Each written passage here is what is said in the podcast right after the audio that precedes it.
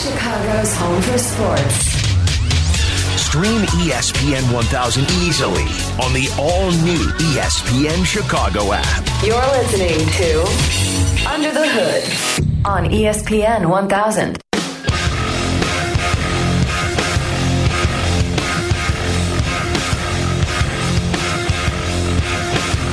Under the Hood with Jonathan Hood. What's up, Chicago, and welcome in.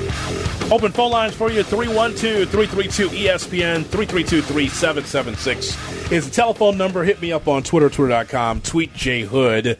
Coming up, we will start summer of football early. We, usually do it at 8 o'clock. We're going to do it at 7.30 because we've got a boatload of NFL Bears to talk about. So we're going to start at 7:30 because Matt Nagy and Ryan Pace met the media today with their Zoom call. So if you missed it earlier, you'll be able to hear some of what Nagy and Pace had to say. So we'll do summer of football at 7:30 and get your reaction to what they have to say about the upcoming season. Steve Palazzolo from Pro Football Focus is going to be with us as well. If you're a Pro Football Focus person, you're going to like uh, Steve in about an hour from now. We'll hear from him and get his thoughts on the upcoming Bears season as well, and a really thorough, thorough breakdown of the quarterback situation with Foles and Trubisky. So keep it locked right here on ESPN 1000 for Under the Hood. If you're a football fan, I got you. Uh, starting at 7:30 as we start summer football, coming up at the bottom. So the big story today is not necessarily what's happening in 2020. The big story is what happened in 2017. Because baseball commissioner Rob Manfred defended his punishment of the Houston Astros for stealing signs in 2017 and said Major League Baseball will institute new rules to police the use of technology before this season. This was written around spring training of this year. So there was, I remember watching this big interview that Rob Manfred, the commissioner of baseball, had with Karl Ravech. And he explained why he didn't punish any of the Astros players for their roles in the scandal, which involved illegal use of technology to decipher their opponent's signs to relay them to Houston batters in real time. And I remember Rob Manfred saying that yeah, I understand. I understand people's desire to have the players pay a price for what went on here, I think that if you watch the players, watch their faces when they have to deal with this issue publicly, they have paid a price. It's based on their faces, says Rob Manfred. Talking about those Astros players are still on the ball club in 2020 based on what happened in 2017 as they for some people feel like they stole the World Series because they were banging banging on drums and banging on things to let the runners know and let the also the batters know that hey, here comes a fastball. Hey, if I do it twice, it's a curveball. All that stuff, right? There's been cheating in baseball and cheating in sports for a long time, but since we're talking about baseball, let's narrow the focus. Talk about baseball. Old Comiskey Park used to have a flashing light to batters to let them know if a fastball is coming there used to be a lot of different ways where uh, a third base coach, a first base coach, someone in the scoreboard in one of these old ballparks can let you know what's coming and what signs are out there for runners, all that stuff. It's been going on for a long time, along with, of course, in the modern day, steroid abuse and performance enhancing drugs. Give a player an inch, some will take that inch and extend it to a mile. As we talk about this with Under the Hood with Jonathan Hood on ESPN 1000 and the ESPN Chicago app. So I remember Rob Manfred sang at the time in March of this year that to say that the players from the Astros are skipping down the road into spring training happy, that's just a mischaracterization of what we are. Having said that, the desire to have actual discipline imposed on them, I understand it. I understand it. In a perfect world, it would have happened. We ended up where we ended up in pursuit of really, I think, the most uh, the most important goal of getting the facts and getting them out there for people to know it. So, no players were punished for the Astros cheating their way to a World Series championship. However, there was a suspension of general manager Jeff Luhnow and manager AJ Hinch for the entire 2020 season, stripping the organization of four draft picks and levying a $5 million fine. If you're a player on the other side battling against the Astros when you're trying to do it quote unquote right or as right as possible. And you come to find out that the Manfred administration has decided that no players would have a suspension. No players would have to sit out, just like the front the those two front office people did, the manager and the general manager. And you're probably pissed off. You're probably pissed off, and you feel like you've been cheated because, as close as possible to being clean, you're trying to do it the right way. And the Astros couldn't care less about what you think. So now we fast forward from spring training, where that edict was brought down by the commissioner. And now we go to last night's game. And you knew it. It was coming. You just didn't know when it was coming, though. Astros, Dodgers. Dodgers reliever Joe Kelly, who was not even involved with the Dodgers during this time of the cheating by the Astros that year.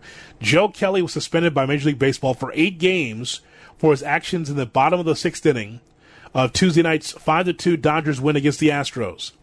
Kelly was uh, had a, had appealed, and of course he's going to play tonight because he appealed it. Um, so his discipline will be held in abeyance. Dodgers manager Dave Roberts received a one game suspension, and also uh, bench coach Bob Geren will manage the club tonight. And Houston manager Dusty Baker was fined, clearly for talking about it openly. So let's go back in time, Tyler, and let's hear from Joe Kelly. So Joe Kelly, the pitcher, in again to paint the picture, he didn't hit anybody, but what happened is he threw a pitch in the area of the head of Alex Bregman and later taunted Carlos Correa, which led to the benches clearing. There was no punches thrown. Everyone just came out there just to jaw jack, but nothing else happened. But let's go back in time and hear from Joe Kelly last night about what happened. It was a ball, obviously. Uh, wasn't my, my best pitch. Um, I mean, it was ball four and walked him, and never good to put a guy on when you're leading the game. So, uh, some that you know I wasn't feeling the greatest, wasn't the most comfortable. Um, took me a while to hone in my mechanics. I mean, I, I threw my curveball. Um, I guess I didn't take too kind to it, a, a, a curveball. Uh, I mean, it is what it is. Yeah, Kelly's uh, suspension is because the previous suspension was for intentionally throwing, according to Chris Young, uh, the vice president of baseball operations.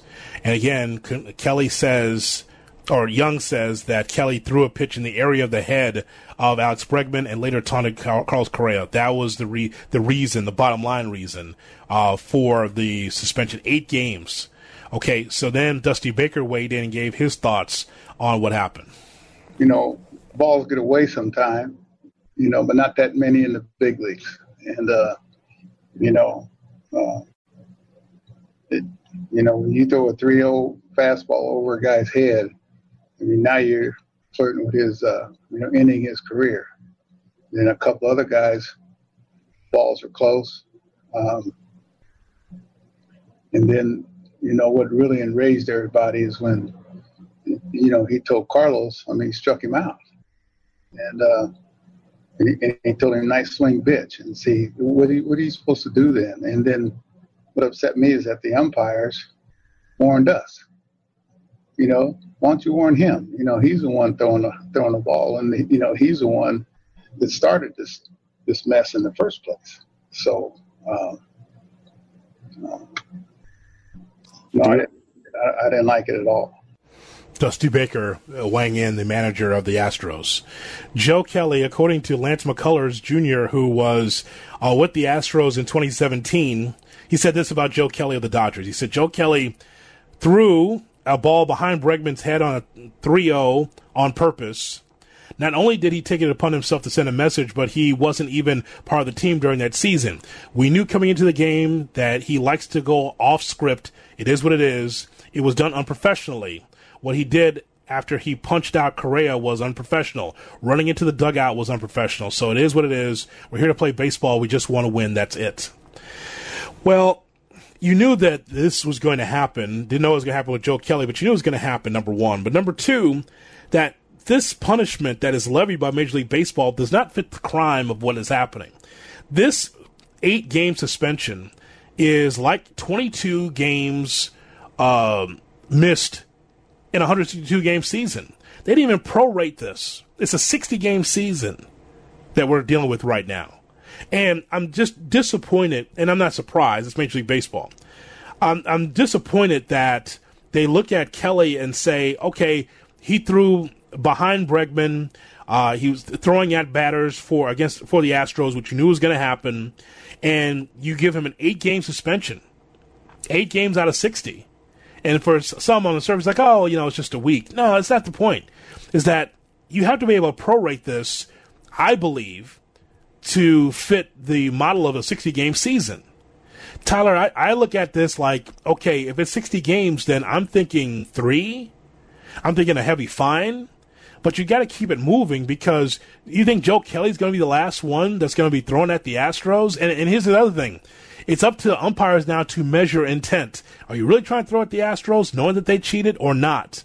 And so you know this was intentional because it's the first time this is happening uh, in, abundance um, like this to the Astros. But the point is, is that there's going to be others that's going to hit Astro uh, batters. Are you going to suspend them for eight games, or does that feel more like two? Is well, more like three? Here's why I think the eight isn't the worst thing in the world and maybe is acceptable for Joe Kelly. It's because it's a history thing. Like if someone has tested positive for PEDs and then test positive again, they don't get the 60 games. They get, what is it, like 120 instead. Yeah. And so this is a combination of things. A, MLB knew they had to put their foot down on people throwing at the Astros. So I get that. Okay, maybe you tack on an extra game there. And then on top of that, he also has this history of throwing at guys, whether he was with the Red Sox or earlier in his time with the Dodgers. So since he's a repeat offender, and then MLB also has to put their mark down and say, all right, here's the, the standard. I think that's why this ends up being eight games, is because there's multiple factors that went into this. He didn't mean it. Was he have to go to go to Manfred and uh, uh, a, a, a, written apology or write on the whiteboard? I will not hit Astros again. He'll do it anyway. like, he doesn't care. He, That's the thing. Joe Joe Kelly does not care. He wasn't going to kill him with those pitches because you see how I mean. I think that the if, I don't. First of all, I don't believe in throwing at batters as a baseball Nor fan. Do I. Or I don't believe in. I think that that's really old school. And if it's really old school, by the way, do it like it was back in the day. Like if you're going spikes up and you're going to be more physical. Imagine baseball being a physical sport. actually, I actually saw that in my lifetime as a kid, where baseball actually was physical. You're going down that first base line and you get the second baseman trying to turn the double, uh, and all of a sudden that runner puts a forearm shiver underneath your chin and it's not a suspension or you're not thrown out of the game. That was a thing. I actually saw that. Uh, but it's not even as physical as it once was. And you knew this was going to happen. Eight games. I say three or four and a heavy fine, but eight, that's a, that's really, really hefty to me. It's hefty. Yeah, he's a repeat offender. So if he's a repeat offender, then then take him out of the sport the entire for the entire season. If you if you're that strong about it. I mean, they what they essentially took almost twenty percent of his season right here. So I think that's a lot, especially for relievers who they're available not every day, but you're you're available two out of every three days, pretty much. So I, I think that MLB gave him the right number of games. That's a lot.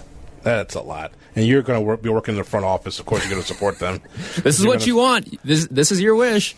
You wouldn't do that to them, though. I might have given them ten. Oh, that's that's so harsh.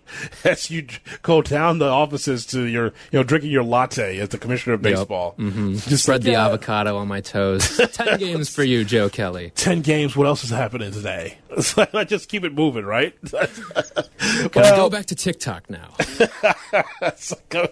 I just think it's. I think three or four is fine. And, and by the way, my, my, I guess my bigger point is what about what's next, right? What's next? If someone else throws that or mistakenly hits the Astros, not saying this was a mistake, but if someone does let one fly against the Astros, that guy's suspended too. That that's you know how do you measure someone's heart? I guess we're going to find out in these 60 games. Coming up next, there is a changing of the guard for the IHSA when it comes to fall sports, and Notre Dame has found a conference. Next on UTH. It's Under the Hood.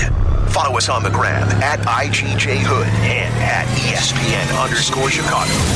This is Chicago's home for sports, ESPN 1000.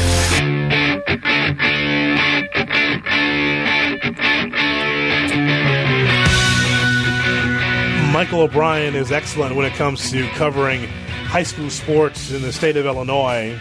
And he puts this uh, column out this afternoon. IHSA moves football to the spring.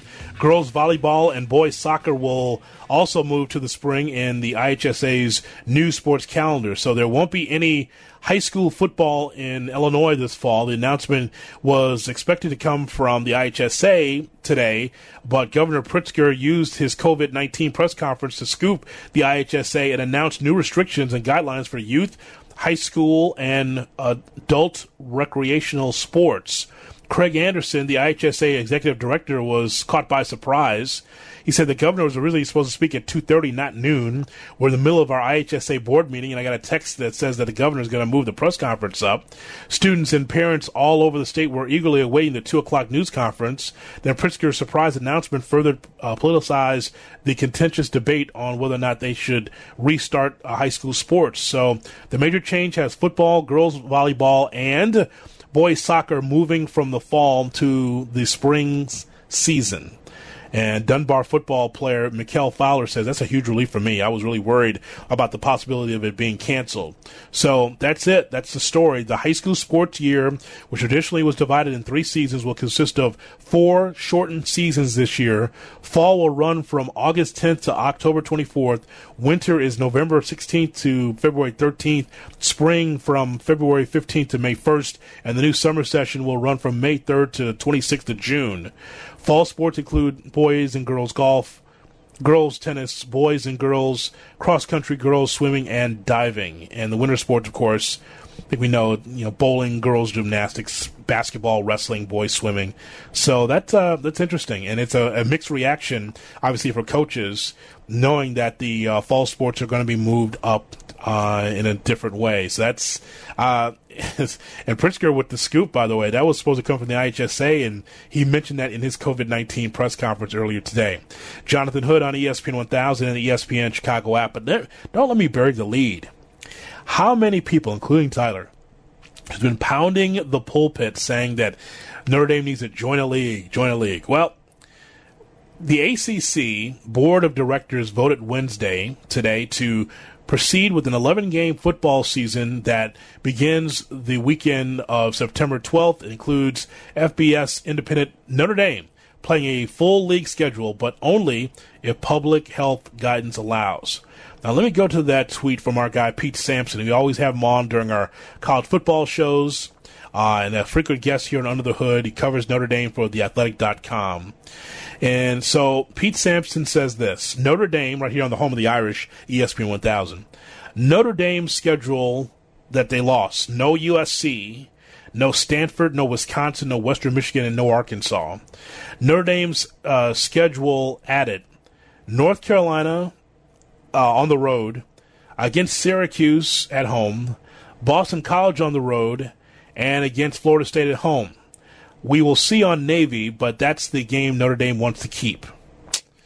I tell you what, Tyler Key, that is uh, a softer schedule than what they had because You talking the- smack about Syracuse? What? What's Nah, this? nah, No, no, no. It's, yeah, it's it's much interesting. Yeah, because I mean, you look at USC, Stanford, Wisconsin; those are three major powers, and while North Carolina's on the up and up, it, up and up, and good, formidable program uh, with some some staying power. Those are two different things. Florida State, yes, they've got that behind them; they've got Down. the name, but they're yeah, They're they're, not the Florida State that they used to be. So. I mean, I'm not going to say they got four softballs here, but they got four softballs. Just yeah, I, I think they got three and a half, but I, I Uh, yeah. that- that's, uh, stop trying to take up for the orange. I mean, I, no, it's, it's for UNC ah, yeah, we'll see. on the road at UNC. That's not going to be an easy game. no, um, but they'll win. That's winnable. It's oh, it's definitely winnable. All four of those games are winnable. I mean, all four of the games that they lost on the schedule were winnable too, or five, I guess. But I think the interesting here thing here is also the fact that yes, the ACC released this big grid of of games, but they're still making teams play one non-conference game as well. So Notre Dame's going to have to find a way to get that non-conference game, and right now that's why they're they're hanging on to Navy as hopefully that team that they can keep on the schedule. Arkansas was going to be a win for the Irish. Um, was that? Yeah, I just got Phil Steele's magazine. I just can't reach it from here. but I was going to look at the schedule and see. I, I I'm, I'm assuming that was going to be a home game for Notre Dame, right against Arkansas. Probably, they yeah. They weren't going to Fayetteville for that. I, don't, I guess I not. Or maybe it's a home and home too. That that's You know, always on the cards too. Hold on a second, Tom. Talk to the people. All right. Well, basically, when Notre Dame gets this new schedule now, I think it's going to be interesting too to see what sort of agreement came into place with NBC as well. Because I know Dave Cutcliffe was not happy about the fact, and he's the head coach at Duke. He was not happy about the fact that okay, if they're going to join, if we're going to, if they're going to leech on to us, we should be seeing some of that NBC money as well. So I think that's also going to be another thing that a lot of these ACC schools they're they're going to try to pry some of that NBC money out of Notre Dame as as a result of all of this. Yeah, that was going to be the original schedule at Navy was going to be the start in Dublin, but that's not happening now. Clearly, Arkansas was going to be at home, so Arkansas was going to come to Notre Dame. I wonder was that going to be a home and home? Uh, SEC team against Notre Dame. I wonder if that was a home and home agreement. That feels like a home and home, yeah. Um, Western Michigan, Wake Forest, Wisconsin.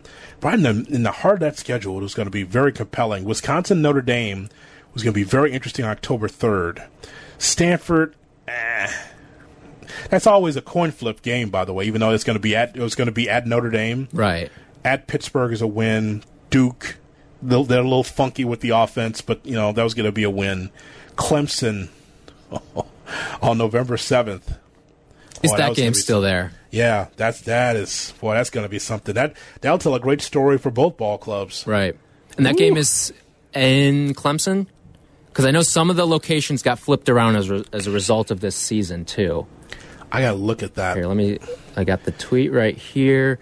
Clemson is going to play Notre Dame in Notre Dame. In South Bend. Seventy-five percent Clemson fans there, just like. Those fans are great. Have you ever been to Death Valley for, for a Clemson football game? I have not. Oh, that's that's a bucket list. That's it, it's a good time. I, I recommend adding that to your, your college football venture. That is that is something. All right, so that's we just wanted to keep you abreast of that because that is people say, "Oh, you got to get to a conference." Okay, so and we saw the the schedule. It leaned ACC anyway, but now the 11 games we played over 13 weeks with two built-in uh, bye weeks. The ACC championship game will be played in Charlotte on either December 12th or the 19th, and will feature the top te- uh, two teams with the highest conference winning percentages. Right. So one division now in the ACC. Yes. Um, so yeah, so that's that's uh, that's very compelling. And- but a, but a softer road for Notre Dame, I and, feel. and remember that extra game is important here because of the fact that when you bring Notre Dame into the ACC, you now have 15 teams. So you've got an uneven amount of teams, and you have to go back and forth with each other. It's like in basketball, how every weekend there's one ACC team who has that Saturday off because Notre Dame's a full fledged member. Now you're going to have to make sure everyone can get that extra game, and for a lot of these teams, it's going to have to stay in state. And So that's tough you- for Notre Dame too, because Purdue and Indiana cannot play Notre Dame because of the Big Ten rules of how they're scheduling their their uh, layout for the season. What's your suggestion for the extra game? If it, since it's not going to be Navy, Probably- they're try. well, they it said- might be well, they're Navy. trying to keep it. They're Yeah. trying. again. They're, they're holding on for a thread there, but I would say because you have to play a game. I don't. You don't want to leave it up to the fact that you couldn't schedule a game to be a, a big difference maker. But I would say maybe try for Ball State. I don't know what the MAC has done yet. I, I'd have to brush up on the MAC, but I think Ball State. I mean, that's a team that you've had relationships with in the past. I feel like that's the last sort of hope there. Let me see what they're doing. Hold on a second, because I got the just got the Phil Steele magazine. just it just came in. That's my guy. Do you think any team would entertain the idea of playing a home and home with Notre Dame for this year? Whereas you play a team twice. Or maybe you, yeah, you'd have to play a team twice. But you'd also have to, then that means another team would not have their extra game schedule. Because what was it? UNC was supposed to play, was it NC State or Wake. I think it was Wake Forest, but they were playing a non-conference game. As even though there was two ACC opponents, I remember that was another thing that I think was supposed to happen. It happened maybe last year, and then it was supposed to happen every couple years with UNC playing a non-conference game in an ACC against an ACC opponent.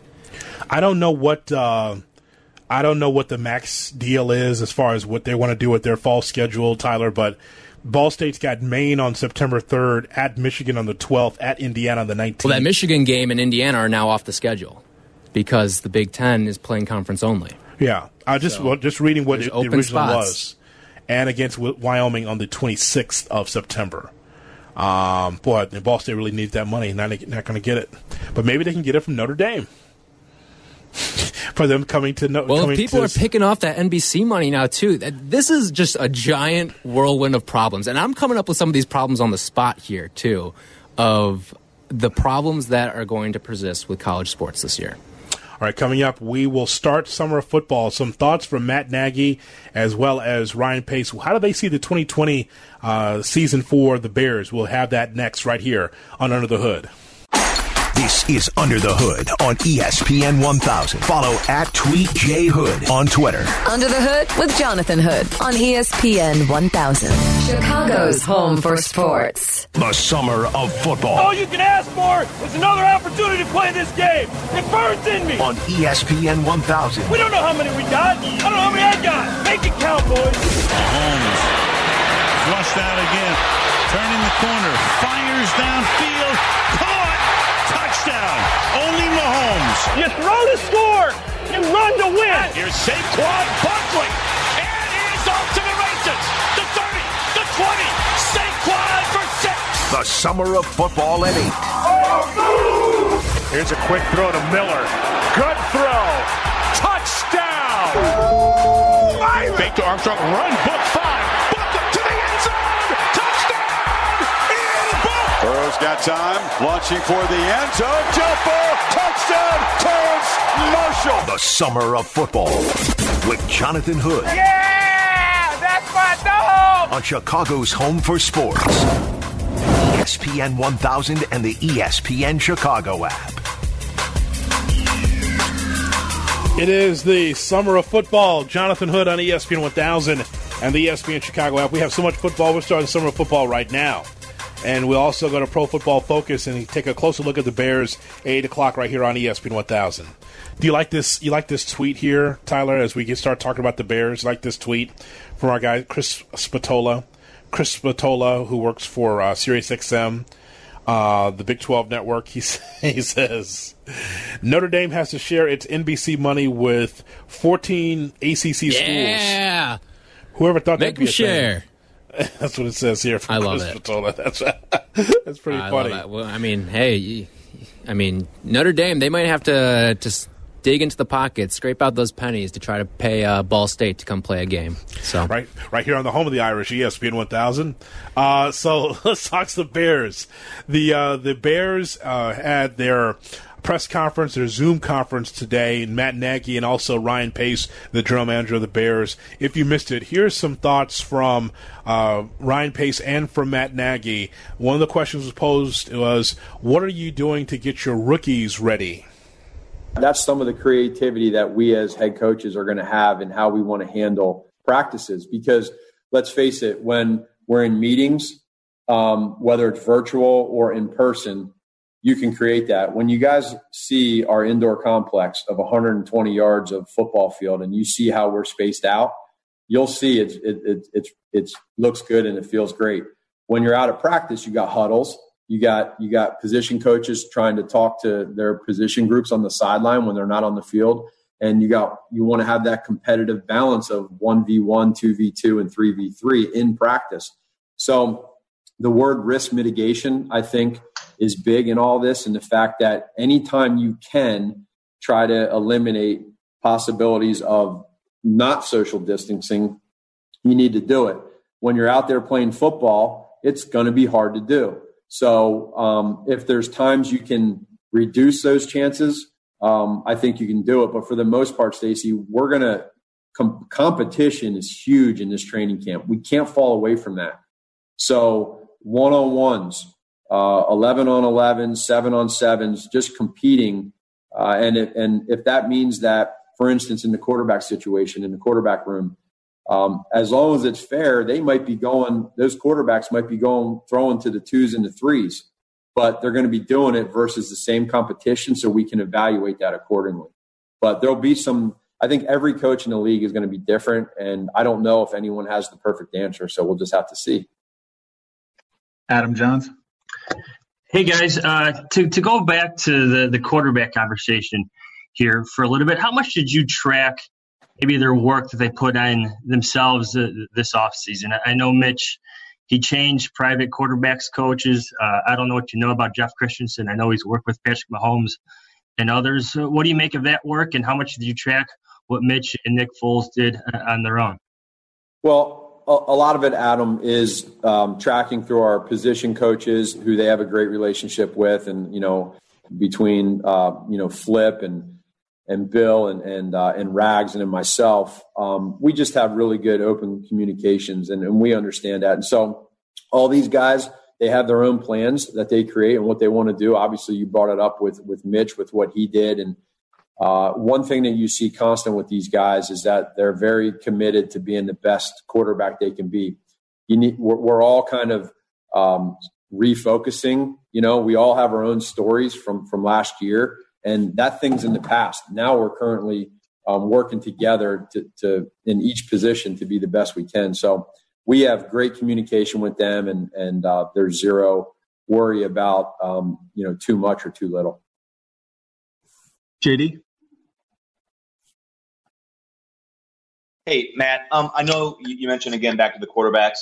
I know you said it's going to be wide open, and these guys are going to come in clean. You know, evaluate every play, every throw. I just wonder with Foles, you know, not having the offseason program with the guys. Now we're getting going late here. No preseason games. It, it, it, would seem like almost that he might have a bit of a disadvantage because he's not as familiar with the guys. It, how do you see that? Is that is that not true? I mean, do you really see him coming in here same exact footing as Mitch, despite not having been here before? Hey Jeff, no, yeah. So here's what I would say to that: is I think for sure there's it's an absolute um, uh, more of a disadvantage not having what he could have had is building the relationship, and probably more specifically um, is the timing with the wide receivers that you get in the OTAs, where you can run route after route after route after route. You get to see and feel how guys time up their motions. So for sure, that will be a disadvantage, something that he could have had that he doesn't have. But those guys know that. He understands that. And for both of them, um, you know, it's just going to be neither neither one of them should go out there and try to do too much. You know, they just need to be themselves when they're out there, play football, and let the results take care of themselves. Um, they're both really good people. So in the room, it's going to be really good there. Flip's going to do a great job fundamentally getting them right. But again, just like we talk 30,000 foot view of practice, um, Flip and those quarterbacks are going to have to be really good in regards to um, you know what we do offensively, what we're working on, making sure that it's it's uh, things that we really feel good about using down the road because that time got crunched. So um, yeah, he he could you know Nick knows that he's a smart guy and it's uh, but at the same time I think he'll be hungry to get back out there and just really get on the field and try to build those relationships up that he lost. Caitlin. Matt, kind of going off of that, you said that you don't want them to think about overthink it. What's your message to the rookies that maybe are kind of anxious for the fact that they're not going to have a preseason, they're not going to get these reps, they want to do too much, they want to make an impression. What is kind of your message, and how do you not calm them down, but kind of give them this assurance that they're here for a reason and they can still kind of show you what they're capable of doing? Yeah, hi, Caitlin. I think um, with the the rookies they realized that that the one thing they heard from all of our guest speakers and people coming in that were giving them advice throughout the off season is if there's one time one season to know the playbook inside out it's 2020 and so um, they don't have preseason games to go out there and make plays and show us uh, a play or two that that we see. They don't have that now. So now they're going to have to do it in practice. Well the one way to handle that is to understand that again, if you try to do too much, or if we paralyze them mentally because we're giving them too much that they can't think. If they're thinking on that field, that's our fault as coaches. We have to be able to evaluate. And they're just the way it is right now with with um, with these teams. There's going to be with no preseason games. There's going to be players that get cut that probably shouldn't get cut, and that's where I think Ryan and our our personnel staff has a really big challenge ahead of them, along with the other ones in the league, to find who those guys are. And and um, you know, hopefully we're on the end of keeping the right ones and not getting rid of them. But it's just it's going to be harder for us. But we'll we feel prepared for it. And I think right now, from what our rookies have shown us in the last couple days um, in these walkthroughs, I've come away pretty impressed with um, the way that they're they've taken the Zoom meetings and transferred them to the to the football field. Mark Potash. Matt, uh, just curious. Uh, once you have a winner in the quarterback competition, how long will the leash be, and how how delicate is that balance to not have the winner, you know, looking over his shoulder, but still being prepared to kind of cut bait if need be, as the Bears did with Glennon. And for Ryan, real quick, if I could ask, what influence will you have on a quarterback competition, especially with regard to the final decision? Yeah, Mark. So I'd say in regards to the with the quarterback. So number one, this is a it's a seasonal process. So what I mean by that is that uh, obviously we're going to have to name a, a starter at some point. Um, we as a staff internally will discuss that and how we want to go about that. Um, and then when you name that starter, you, you, you obviously want that starter in a perfect world to be able to go win a Super Bowl. Um, but you, there's so many different things that can happen, especially this season. So um, we understand that. And I think at the forefront of us of being open and honest with them, we explain that, hey, if you're a real professional in this thing, um, both as a player and for us as coaches, we communicate to them that you, you better be prepared for every situation, right? How do you prepare mentally? Because that's a big part of this. So you can take two guys and you can say, okay, player A is the starter, player B is the backup, right? How does that go going into week one? If I'm player B, what is my mind like going into that? Because I'm one play away. Well, if I'm if it's flipped and player B is the starter and player A is the backup, how's my mindset right now going into the season to week one? Well, there's a lot of games that are played. So um, our those guys are both wired the right way. And when you're open with them and you explain that stuff and you don't hide anything, you just tell them how it is. It's pretty simple. Uh, and and now it's just a matter of having a feel and knowing. And we'll have a we'll have a nice little plan and how we want to evaluate here in training camp, and then also how do we evaluate fairly, right, during the season in the games? Because as we all know, um, you know, there's way more to speaking of quarterbacks, there's way more to playing football than just the quarterback position. There's 10 other players on that field. So what goes into making that decision? Yeah, Mark, just to kind of add on to what, what, what Matt said, I think, you know, understanding there's going to be ebbs and flows to the evaluation and you know, it's going to be an evaluation of the entire process, not not just each practice. And I think letting it play out naturally, letting it come to us. And the good thing with, with Matt, it's it's constant dialogue, constant communication, constant collaboration between him and I and his coaching staff and the personnel staff. So like everything we do, it'll be a collaborative decision. And I think what makes it easy is just our constant communication that Matt and I have. And you know, one thing, Mark, one other thing, um, you know, we talk as coaches and we play scenarios out too. Uh, we're, we're just like everybody else. And you say, well, the one thing we're going to do is if we have however many practice padded practices it is, or how many total practices you have in competitive periods, as we're going through this thing, if one of the quarterbacks is stinking it up and he's he's playing like crap, we're going to tell you you're playing like crap, right? And if you're playing really well, we're, and and we're going to tell you that in front of the other one. They're both going to know when someone's playing good and someone's playing good, or someone's playing bad and someone's playing bad. They're going to know that. And so when the time comes that we inevitably need to make a decision, trust me, it's not going to be a surprise to them. Should uh, it's interesting some thoughts from Matt Nagy and Ryan Pace. A collaborative effort. I believe the head coach should be able to, as a former quarterback himself and as a former offensive coordinator, shouldn't he be have full autonomy on the decision to have Trubisky or Foles to be the guy? Why is it always got to be Pace? Pace could be part of it. but I don't know. I don't believe in the collaborative effort. I think that should come to Nagy and the offensive coaches. But hey, that's just me. Summer of football with Jonathan Hood on ESPN 1000. This is Under the Hood. Listen to me. Under the Hood podcasts are available now on the all new ESPN Chicago app. Available on your device now. This is ESPN 1000, Chicago's home for sports.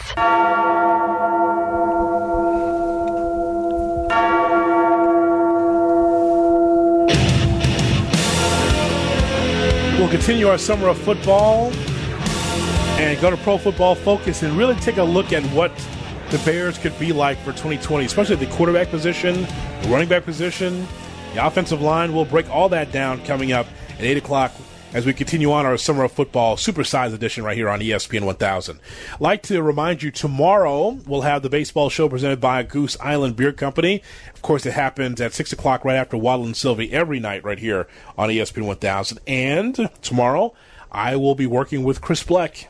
Bleck and I will be together as we count down the minutes to the return, the restart of the NBA season. So, Chris and I will be able to give you a little bit of a preview and what to expect for the upcoming NBA season. They're in that bubble in Orlando, and the numbers are minuscule, almost zero when it comes to positive tests with COVID 19. I've been watching some of those scrimmage games, and you know what it reminds me of? Tyler, you know what it is? It looks like Summer League. that. No, you know, Summer League has has some people in it. No, it looks like like a, the G League showcase. Okay. You ever see that in Vegas where like there's Yep. nobody there mm-hmm. and it's just big screens? Yep. Yeah, yeah, that's what it looks like to me, like the G League showcase, or so, or some of the G League teams that don't have any fans, but they do have, you know, a place for guys to play.